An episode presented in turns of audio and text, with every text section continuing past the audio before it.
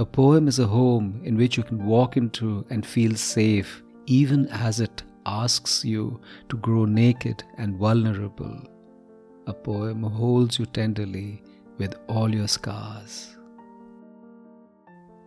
This is Sunil Bhandari, and you are listening to Uncut Poetry. A home as an open dream. I always tell myself I will come back unburdened. I will keep the load of the world outside before I open the door.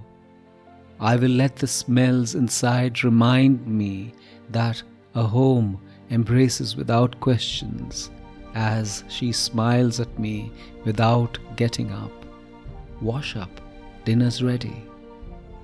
We would talk of the day to make the outside world our own and lay joint claim to our individual memories. We would listen, agree, disagree, give small hurts, take little bruises, laugh at, laugh with. I would let what I wear on my body and face to fall softly on the floor. I would be myself, sometimes good, often ugly, and I will see love loosen its grip, but not letting go.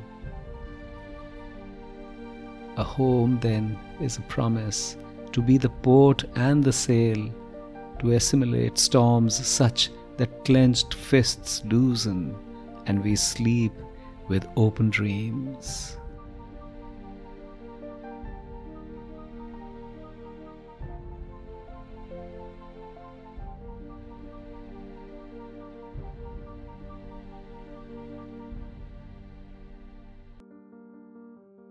A home is of so many definitions. The place we grow in, the place we get our first intimations of the living world, the place we are desperate to get to at the end of a day, but also the place we are desperate to leave as we grow. Often a shelter, often a prison, often just a roof, often the very symbol of unquestioning acceptance. We learn the meaning of bruises from those in the next room and the illimitable depth of love from those further down the hall. We learn there is often no difference between the command of an elder and the confines of an ego. We learn of chains of command and of the subtle exertion of real power. We learn how some of the hardest decisions come from the softest heart, and male prerogative is often just a cover for cluelessness. We leave home for pilgrimages when actually we are in search of a home. Home is deep nights and late escapes. Home is often of going away without looking back. And to die in peace often only means to have found that address which we can finally call home, and to have that address find us.